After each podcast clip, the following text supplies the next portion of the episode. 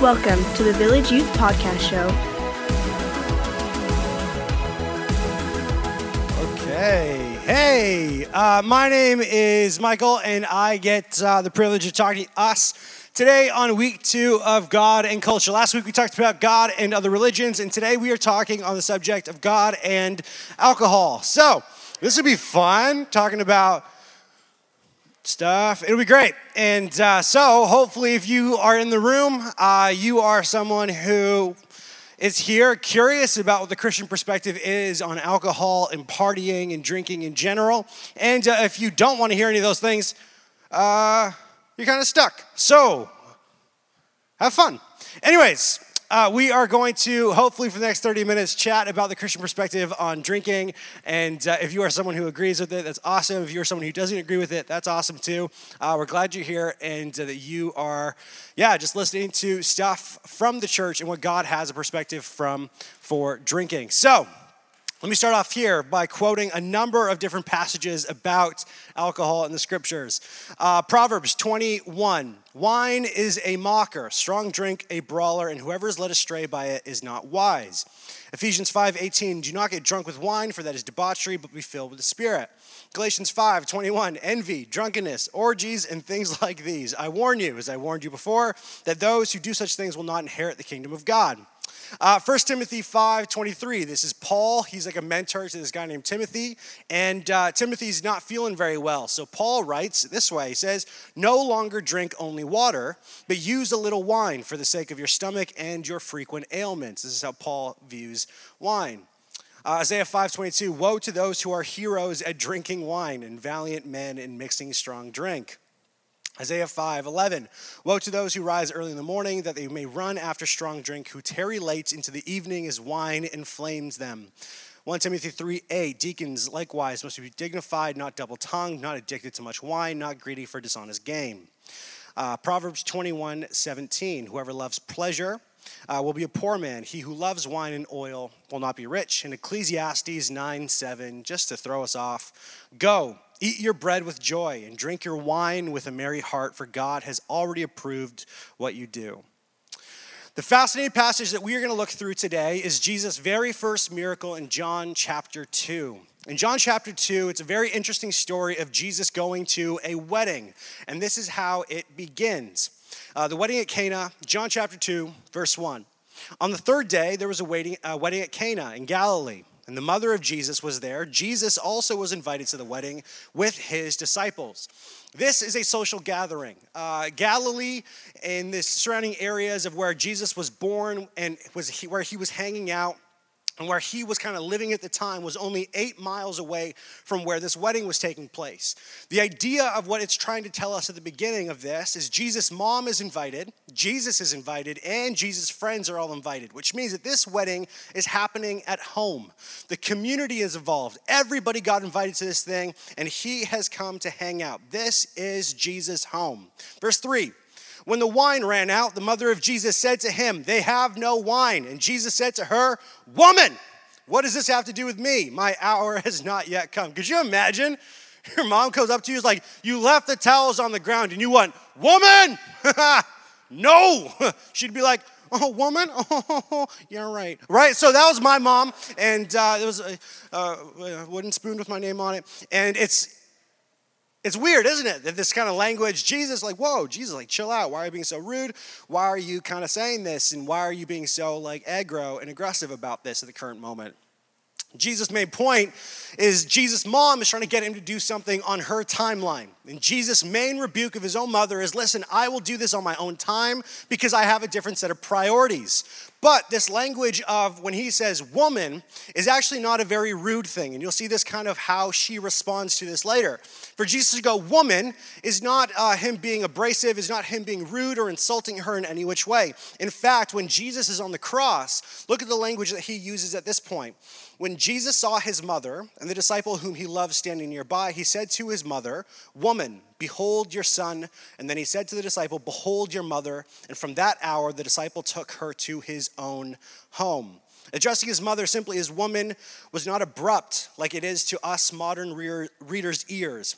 It does not imply the lack of affection. Jesus addressed his mother in the same way that he addressed her at the cross with love, but also with a bit of disagreement. So, if, if Jesus' mom was super offended at this whole thing, how would she respond? Probably not the way that she actually does. Verse number five And his mother said to the servants, Do whatever he tells you. Do whatever he tells you. It's often been remarked that Mary, who is not actually named in John's gospel, whatever, her name comes from all the other gospels, that Mary's only command that she ever gives is preserved for us in one instruction people should do whatever Jesus told them to do. It seems that as she knew she could turn to her son in need, and so others should also do the same. Now, for the end of the story, this is how it works. Verse 6 Now there were six stone water jars there for the Jewish rites of purification, each holding 20 or 30 gallons. Verse 7 Jesus said to the servants, Fill the jars with water. And they filled them up to the brim. And he said to them, Now draw some out and take it to the master of the feast. So they took it. When the master of the feast tasted the water, it now became wine and did not know where it came from, though the servants who had drawn the water knew. The master of the feast called the bridegroom. This is the groom, not like the bride. It's the bride, bride is the dude. And said to him, Everyone serves the good wine first, and when people have drunk freely, then the poor wine. But you have kept the good wine until now. When Jesus makes wine, he makes it the best. Verse 11 This is the first of his signs Jesus did at Cana in Galilee and manifested his glory, and his disciples believed in him. Jesus' interaction with alcohol is quite interesting. Uh, it clearly says throughout the scriptures that Jesus was a drinker of wine. When he would go to a party, when he would go to a dinner, he would participate in the drinking of wine. Now, one of the things that has to happen is that there has to be some sort of wisdom involved with alcohol. This is the very first point. Wisdom is involved. I think uh, we are very used to raw knowledge. Raw knowledge is what you go to school for. It's facts, it's data, it's information, it's what you scroll Instagram for. So and so is engaged. So and so has a new cat. So and so is now a vegan. Whatever. It's all these different pieces of information that you begin to have that's concrete and factual. It's the what. This is raw knowledge. Wisdom is a very different thing. Wisdom is very simply the skill of living life. Wisdom is the skill of living life. If raw knowledge is the what, wisdom is the how. How, when, where. You should apply a certain piece of knowledge that you have. And drinking needs a lot of wisdom because alcohol, in the sense of how it's consumed, usually with high school students, is a very different ballgame because drinking does something to you that you might not actually know. The idea today is we're to get kind of technical. We're to go a lot of Jesus. We're to go a lot of brain chemistry. We're to go a lot of really fun things. And uh, we're to kind of try to wrap it all up in a bow and see how it goes. So, uh, studies kind of say it this way that there's a term called myopia. Myopia is the difference between what you believe reality to be versus how it really is in this term. And this is what one writer says about it Myopia theory has an answer to a puzzle. For alcohol, it depends on what the anxious drunk person is doing. If he's at a football game surrounded by rabid fans, the excitement and drama going around him will temporarily crowd out his pressing worldly concerns. The game is front and center, his worries are not. But if the same man is in a quiet corner of a bar drinking alone, he will get more depressed. Now, there's nothing to distract him. Drinking puts you at the mercy of your environment. It crowds out everything except the most immediate experiences. Some of us have the idea of when I have, you know, a beer and I'm about to go into battle, it's going to make me more courageous. Or if I'm going to drink and I'm not so funny, maybe I'll get funny. Or maybe if I drink and I'm a shy person, now I'll become extroverted. It will take away all of like the weird gates and all of these like inhibition, these these these things that are inhibiting my personality, and it will all come out, and I will show my drunk self to the world, and it will be great and it'll be awesome. Now, what researchers are saying about alcohol is that alcohol does not take away all the gates or all the things that's protecting you or the boundaries. What alcohol does is it enhances your immediate experience. So, if I go to a football game and everybody's drunk and everybody's excited, I'm going to imitate the immediate environment and I will show those same things. If I just got broken up with and now I'm at my home on like the seventh thing of Gilmore Girls drinking a bottle of wine and I'm depressed out of my face, alcohol at that moment in that environment that you are in will only make you more depressed. It enhances your immediate environment, okay? If I'm at a wedding and there's family around and it's joy and it's structured, I will only be more happy. Uh, at my wedding, we have uh, both of mine and my wife's side are heavy drinkers, and so even though me and my wife do not drink, uh, the alcohol had to be there, or else we're going to get banned from our families. So we go there and we're hanging out, and you know, you got to kind of greet, greet everyone, and you're like, oh my gosh, thank you for being here. What's your name? And so you're like walking around and you're doing the whole thing. And at one point, I walk up to uh, Wyatt's mom. So Wyatt's mom was at my wedding, but Wyatt wasn't there. I don't know why. But Wyatt's mom was there, and I walk up to Wyatt's mom, and she goes, Are these your cousins behind me? And I go, yeah. And it's like, imagine like just 15 Latino guys just sitting in a circle, right? And, uh, and, and I'm like, it's very clearly this is my side, you know, because they're all like, what's up, Bessie? And so they're hanging out, and, uh, and she goes, I think they, I think they have like a, a big bottle of alcohol under their table. And I go, yeah, probably. And I see one of them put it on the table, and I'm like, oh, oh, that's not big, that's monstrous. And, and Wyatt's mom goes to me, there's no way they finished that about 30 minutes, I leave and I come back, and every, like, two guys are on the floor, one dude's on the ceiling. I go, oh, and the bottle's empty. And I go, okay. It seems pretty hectic. It seems pretty chaotic with a lot of different people. It's like 250 people at our wedding. You can imagine tensions might go loose. People might get violent. People might get aggressive. None of that happened. Sure, there was people who drank a little bit too much and they were a little bit gone too far, but because of the environment of the wedding, which was joyous and celebratory, everybody kind of held their own and the environment was heightened within all of the drinking. That's the number one point, okay? Alcohol just goes and extends the environment that you are in. This is the number one thing that we have to think about. Lots of joy, no drama, and there's a proper way of drinking alcohol. Ecclesiastes 9 7 says it very simply. Go, Eat your bread with joy and drink your wine with a merry heart, for God has already approved what you do. For the writer of Ecclesiastes, he is seeing wine and alcohol in a very positive note. He is saying it has a season, and this season is for affirmation. In fact, the Proverbs also say it this way and wine to gladden the heart of man, oil to make his, face shine, and bread to strengthen the man's heart. Alcohol is seen in a very positive way. It is by God to gladden the heart. Alcohol is not necessarily a bad thing, but there is a proper way of doing this. There was a researcher who went down to Mexico and he found some natives in the mountains of Mexico who don't speak Spanish. They have their own dialogue. And when he was going to meet with these people, he realized that they had these very lonely and uh, isolating long jobs that they would work for five days in a row. Then the weekends would come, they would all huddle together into this big community and they would drink their face off, right? And now, in other cultures, what you would see is whenever they would drink this much alcohol, it would get violent, tense, people would fight each other. It was very aggressive. So, this is what he's assuming that he's going to see. When he shows up on these weekends, he sees something very, very different. This is what he writes. So, on the weekends, they use the, transform, the transformative power of alcohol to create the communal expression so sorely lacking from Monday to Friday.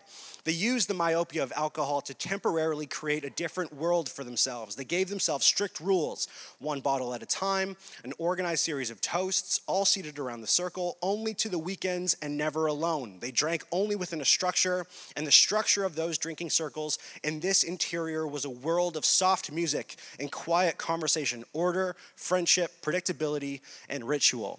For them, the proper way of drinking alcohol was in a structure and a rhythm, and nothing ever got out of hand. What he's also going to add for everybody who drinks is alcohol is a drug that reshapes the drinker according to the contours of his immediate environment. Whatever the environment is will be enhanced through alcohol. Okay? Big point. Whatever your environment is, is going to be enhanced by alcohol. Now, when Jesus goes to this wedding, this wedding is very organized. It's a week long. There's all of these different events and all these different activities. So when Jesus shows up with his boys, they're like, "What's up?" They all run out of out of wine. His mom runs up to him and says, Hey, listen, you have to do something about this. And Jesus provides them the thing that they are wanting. So there's a couple different things. Just to be straight up and blunt with you, alcohol is not sin. Drinking alcohol is not a sin. Why? One, Jesus drank. Two, the Bible has it in a very positive light at times. It is medicinally helpful for you at times. It is something that makes you more joyous. It grows into community. And third, why is alcohol not a sin? Because when Jesus is looking at his church to remember him, he says, Hey, listen, take the bread and take the wine. Wine for him was a symbol of remembrance of what he did on the cross. And so, through these actions, you would see that drinking in and of itself is not against biblical reasoning. The Bible is very pro alcohol within boundaries, and that is the point within certain boundaries. Without those boundaries, things go very wrong. And I think we all have a big sense. I think you're all feeling it. You're like, okay, this guy's been pretty pro wine right now, and he's gonna lay the hammer. Anyway, so improper way of drinking alcohol. Uh, we, and by we, I mean maybe some of us, uh, maybe more, uh, never mind. Some of us are going to uh, know the experiences of improper ways of drinking alcohol. I have numerous amount of stories of times in high school where things just went sideways pretty fast. There was a time where me and a girl walked to McDonald's to go get a milkshake, and I came back and I found my friend Jordan passed out on a tire, and he was green, like completely green blackout drunk with four guys around him trying to take his shirt off. And I was like, whoa, bro, hey, he likes his shirt on. Jordan, right? I took him up, picked him up like he was a baby, and uh, and I remember I had to call his sister, and his sister came, and it was so awkward, and we were trying to put Jordan's shoe on in the car, and he's like on his back, and he tries to put his shoe on, and then boots the windshield as hard as he possibly could, and we were like, sorry, and we just kind of left. In that environment, we didn't do a very good job of protecting him or keeping him in, in line because the culture of him was at that moment, we were late to the party. So all of our friends were already in a certain state of drunkenness, and so he thought to himself, I have to catch up. Because he was trying to catch up, look at what happened, did not have a very good time. That's another situation that was kind of a bit of an improper way. What about another one? Well, we were in a party where it was kind of a weird, unusual group of individuals. And uh, things got a bit weird because a guy was hitting on my friend's girlfriend. And so they were outside on the balcony, and he was like, what, Why are you trying to hit on my girlfriend? He's like, Because I, I think she's super good looking. And then they're fighting, and they're like, I don't like you. And so my friend Fuad, he was like massive. He's like a six foot five Lebanese guy, just gets his hits like his arms on, and then just shoves him. The guy, I don't know how this happened, it was the craziest thing I've ever seen, flies off the balcony and falls straight onto cement. And it was like a part of Scooby Doo, or like when somebody falls in a well, you know, like has the camera up view of like 12 people looking over, and he's like, ah. We were like, oh my goodness, right? Dude fell off the balcony. My friend threw him off drinking is a horrible thing. That's what I thought about in that moment. Or there's a time in high school, once again with Jordan, he was not a very good apple. We were hanging out at a different place, and there was a group of students who uh, didn't like the music. And so now there became a music battle. And what became a nice little disagreement turned out into somebody throwing a bottle of alcohol, hitting someone in the head. Blood and an all out brawl happens in this house of like a hundred people. And then there was the few who got inside of it. And then there was me trying to get my friend Jordan to get off of trying to fight someone. And then we watched the thing from the outside. And then like 12 cop cars show up. And I go, I'm the only sober person here, and this is a terrifying thing. And I'm trying to grab my friend Jordan. I'm literally carrying him like a baby again to McDonald's. We finally sit him down at McDonald's, and he's like, I don't understand why the cops have to come. Like, it's not even that big of a deal. I'm like, Are you okay? He wasn't okay. Anyways, you get the idea. When you are in these situations, crazy stuff happens. Now you're going, Where did you go to high school? You're a psychopath. Let me tell you, it was crazy. A lot of things I've seen through the the, the actual use of alcohol in a lot of crazy ways. And, uh, and for a lot of good reasons, I found myself kind of staying away from it. And that was a big kind of purpose. Alcohol is used improperly in a number of different ways, especially with this age group. The number one point of improper use of alcohol and why alcohol should not be used in the way that it is for you guys is very simple it's illegal, right? That's a good point. It's like, hey, you know what? Murder's a bad thing. So technically, it fits in the same way as drinking in our culture for anybody that's a minor. Now you're going, okay, relax. Like everybody drinks, everybody does it. It's not that big of a deal. If a cop shows up to a party, they'll probably not even press charges or even get you into that much trouble because everybody's done it, everybody's been there. I get it. I understand what you're saying. Cool, if that's your point. But if you call yourself a follower of Jesus, it's not just because you're breaking the law of BC or the law of Canada. There's a different agenda here in place. Romans chapter 13 says this Let every person be subject to the governing authorities, for there is no authority except from God, and those that exist have been instituted by God.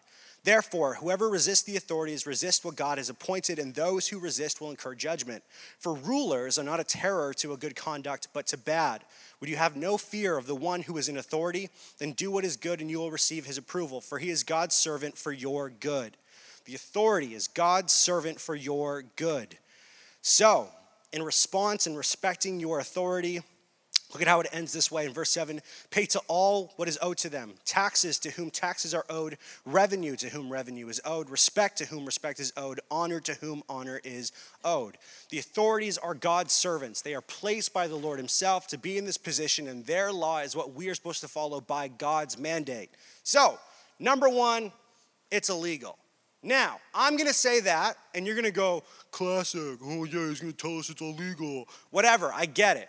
And I understand that when I say that, I have to say that because it's true. The other part is that you're not going to listen to me. And you're going to go, okay, whatever, that's cool. You're the guy on the stage. You have to say that, but I'm not going to pay attention. I'm going to do my own thing anyways. Now, for that group of people, I have to tell you that there's also another improper way of drinking. And the improper way of drinking is how you are drinking. Not only are you guys drinking, which is illegal, but a majority of high school students drink in the worst possible way ever. There is no worse way of drinking than high school parties. There is no way in human history that is worse for you to drink at than in that kind of environment. And this is why. Uh, once again, from the same writers of the Washington Post and other places, non Christian sources. This isn't a list of a bunch of Christian guys getting angry. This is non Christians writing this research. When young people today drink to excess, they aren't doing so in a ritualized, predictable environment, carefully constructed to create a better version of themselves. They're doing so in the hypersexualized chaos of parties and bars. The first drink dampens activity in a certain region of their brain. and makes us a little dumber, less capable of handling competing, complicated considerations. It hits the reward centers of the brain, the areas that govern euphoria, and gives them a little bit of a jolt. It finds its way into the amygdala. The amygdala's job is to tell us how to react to the world around us. Are we being threatened? Should we be afraid? Alcohol turns the amygdala down a notch. The combination of those three effects is where myopia comes from. We don't have the brain power to handle more complex, long term considerations. We're distracted by the unexpected pleasure of the alcohol. Our neurological burglar alarm has been turned off. We become an altered version of ourselves, beholden to the moment. Alcohol also finds its way to your cerebellum, at the very back of the brain, which is involved in balance and coordination. That's why you start to stumble and stagger when intoxicated. These are the predictable effects of getting drunk. First and foremost, all of the things that you have in your brain that keep you safe get turned off when you drink too much.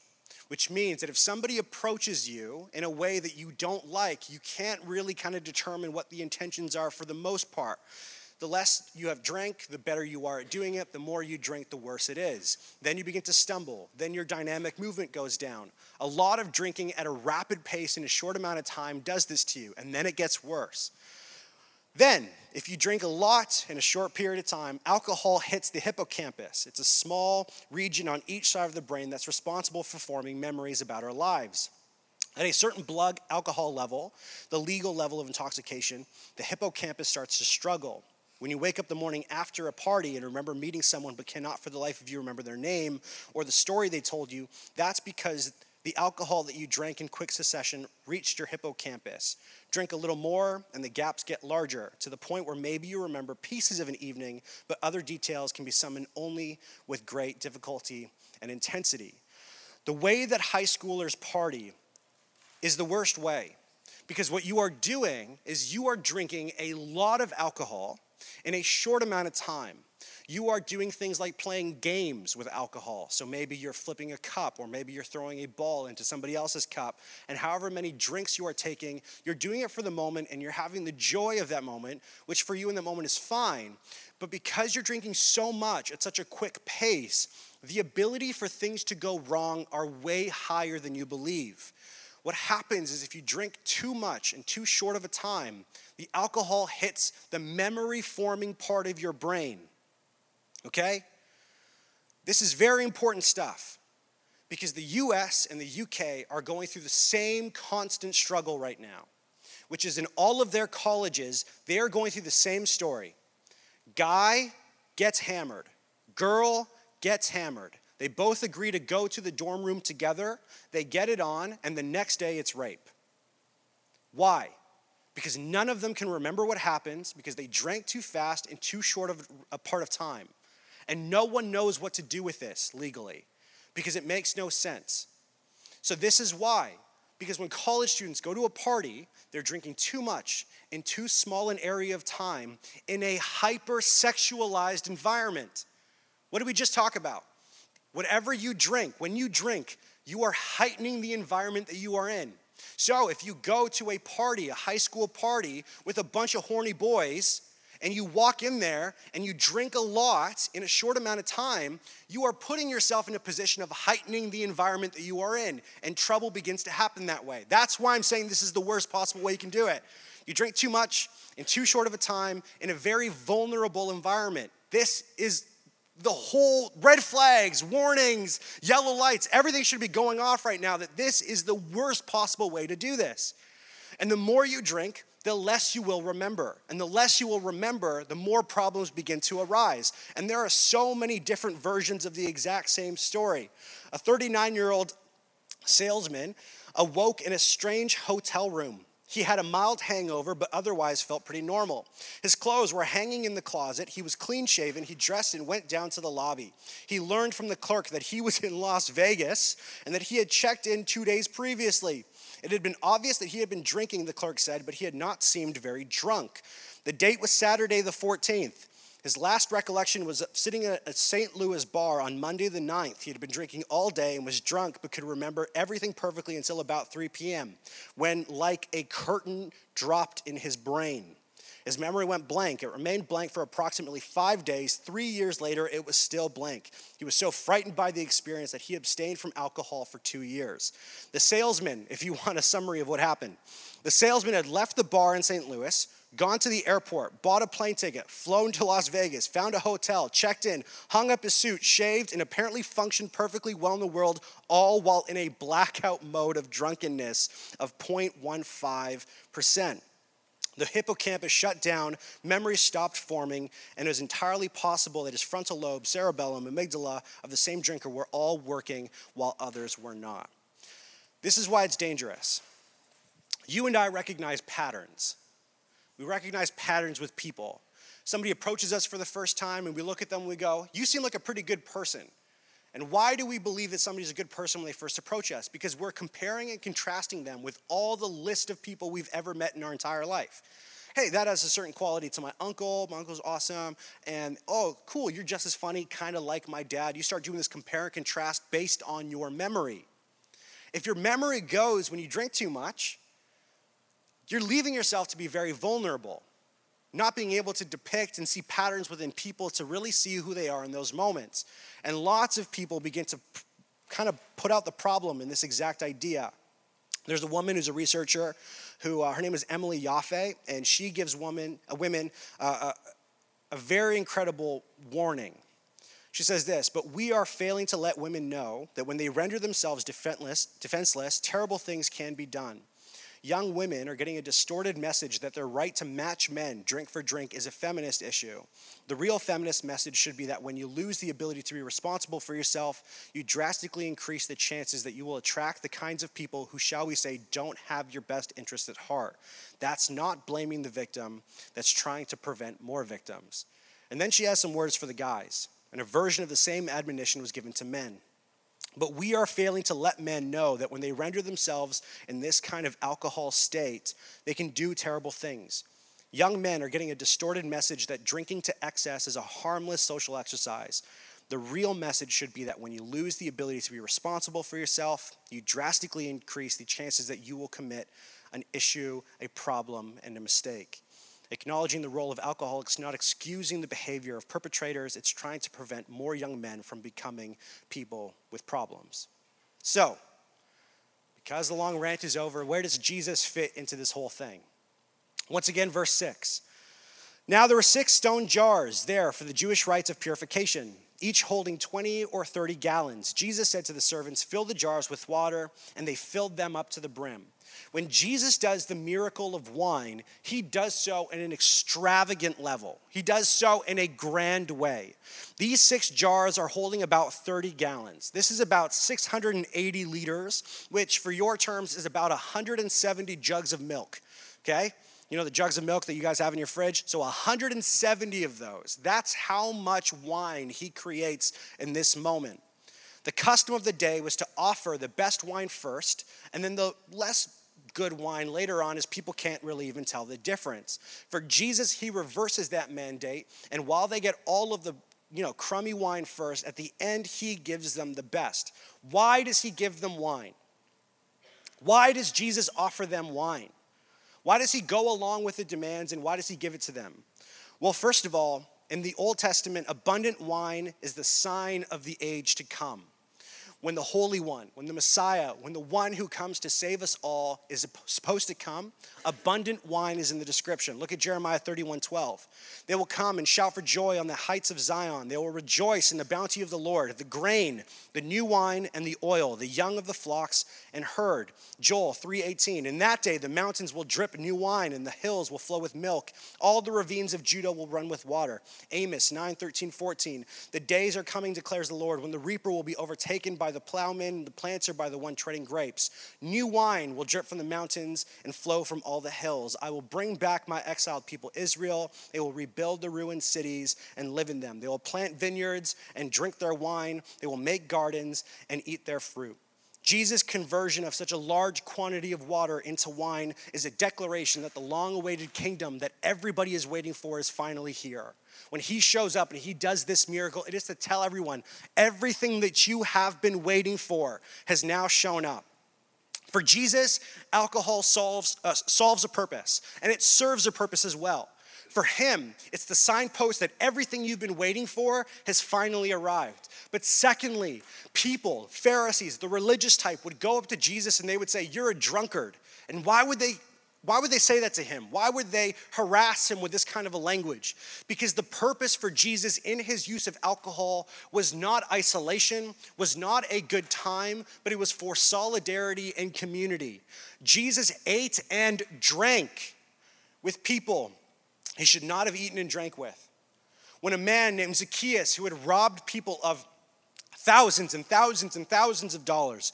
The main thing that people got upset with Jesus about is that he drank and ate with Zacchaeus. Because in that moment, what Jesus is saying is, I am fully accepting all of who you are. I'm fully accepting you and all of who you are by this drinking with them. We do not see alcohol this way as a way of redeeming someone, as a way of bringing them into the fold and bringing them into community. But Jesus does. Jesus sees alcohol as a two sided coin. One, it can be used in horrible ways for horrible deeds, and another, it can be used for beautiful ways and for beautiful things. For him, wisdom is implied of how you use it, when you use it, why you should use it, to bring the fulfillment of the kingdom, to bring everybody to know exactly why he's doing a certain thing, and to bring people who are far from the gospel close to him by just sharing a drink. This is the way that Jesus sees alcohol. But on the other side, he does something else. Not only does he uh, share a table with those who he wants solidarity with or he wants fellowship with, the glory of Jesus was also revealed both in his ability to change water to wine, which is obviously impressive, but it was also in the grace and abundance of quality wine to spare the couple of the disgrace and the shame that they were owed. If you went to a party back in this day and you ran out of wine, everybody in the community would shame you. They would shame you. all of the family of the groom would be completely embarrassed. The couple will never forget this moment in the history of their lives. Everybody in their community would remind them over and over and over again of how they did not properly equate wine for all of the community. They would have shamed them in that moment. And what Jesus does is he shows us right away in the very first miracle is when you offer a need, he will show up to take the shame away from you and put it on himself. It's the very first thing he does that in the usage of alcohol and the usage of wine, he offers to them the reversal in the exchange that the shame that you are offered, I will give you a full life of joy that you could never even possibly imagine if I wasn't here. And it's show, let me, let me just show you of how this whole thing works out. In the very first sentence in verse one of this whole thing, John is being pretty immediate with what he is trying to express. The wedding at Cana chapter 2, verse 1. On the third day, on the third day, John, at the very beginning of all of Jesus' stories, is using language that we are going to hear very soon of what else happens on the third day. When Jesus comes and sees a need and fills the need in a way that you could never possibly imagine to take away shame, listen to the, the things that is happening right now. On the third day, when someone has a need, he will fill the need. When someone has a need, He will offer them hope. When they have shame, He will take it from them and He will give them joy and abundance more than you could ever possibly imagine. Alcohol, in this case for Jesus, was one to bring joy, not to bring harm, not to bring pain, and not to bring just a, a tiny little sense of excitedness in the moment, but joy in this drink had a purpose for the redemption of people and not for bringing them down. Let me just say to you, from a very deep place in my heart, I have come to the conclusion that I cannot drink alcohol for a number of different reasons. One, I've just seen the harm that it's created in my family. Do I think alcohol is a sin or drinking alcohol is a sin? No, of course not. Do I think that Jesus drank and he had a good time and brought people into fellowship? Of course I do. But the harms of the effects of what I've seen even through school, the harms and effects that I've seen with people coming outside of school and seeing how their lives have worked out because they can't put the bottle down. All of those things have informed my life to go, I need to put this away. And so, from a very deep part of my heart, I'm looking at every single one of you, and let me tell you, this is not for me to sit up here and go, you're so bad for going to the party and drinking too much. That's not what I'm saying. And I hope you're not hearing that way. What I hope you are hearing this as, as here is a guy who has been through the things, who has done the things, who has seen the things, and is just trying to give you an alternative. I know, I'm not naive that a number of you are not going to listen to me and you are going to go further into the things that you want to do. I'm not saying that that's okay, but I know that that's going to be a reality. And all I'm trying to offer you and all I'm trying to say to you is is Jesus has a different way for the thing that you are using it for. And what it can be used is for redemption and not for sin and not for drunkenness, and not for putting yourself into pain and vulnerable situations and making mistakes and having things that you might regret or have guilt for. What I'm saying is the same thing that can be used for bad can also be used for beautiful things. So when you see your parents have a glass of wine and they enjoy the presence of family members and people at Thanksgiving, it's beautiful. It's amazing. It's great to be able to see. This is something that is an impressive way of following Jesus in a way where you can handle and control things without temptation. Some others can't. And all I'm trying to get to the point of is when I look at you, love you guys to bits. 100%. Why am I talking about this? Because I want your best interest in mind. That for some of us, this is going to be a problem. For some of us, this is going to be an issue that you're going to deal with all through high school. And all I'm trying to provide for you is, a, is that idea of there is another way. There is another way. I remember being 15 and I stopped drinking from that point until now because I saw myself as someone who I wanted to redeem those party moments, not be a part of them. I wanted to show my faith in Jesus by being somebody who was there alongside of you, but was completely different in the moment. The reason why I got my friend out of so many problems and carried him like a baby all the way through Surrey and Wally was because I was the person at the party looking after him because that's what I wanted to show with my faith. What do you want to show? What do you want to do? What choice do you want to make with this one thing?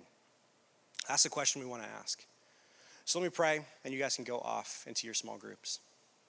Father, we thank you so much that uh, when we give this depiction of alcohol through the scriptures, that you have this beautiful blessing of what it could be. That this is showing the new covenant, that this is showing the kingdom to come, that this is exactly how Jesus is going to operate. That when he brings somebody for a drink, is for the redemption of that person, not for the disgust or disgrace or the shame of that individual. That he came eating and drinking, and the Son of Man was one who came and brought solidarity with people. But that that very same thing can cause a lot of different issues. And if it's not done with wisdom, then things can go wrong. And so I just pray for wisdom in the room. I pray for a lot of intelligence. I pray for great decisions, and I pray for people to reconsider things. I'm not saying that everybody in the room is perfect, Lord, but I just pray that you would just grant them just an extra bit of just thinking again of certain things and that you could just protect them. Please, Lord, protect people in this room. Protect them from bad decisions. Protect them from a bad night. Protect them from things, Lord God. I just pray that you would just do this in a mighty and grand way. So we just thank you. We love you. Just.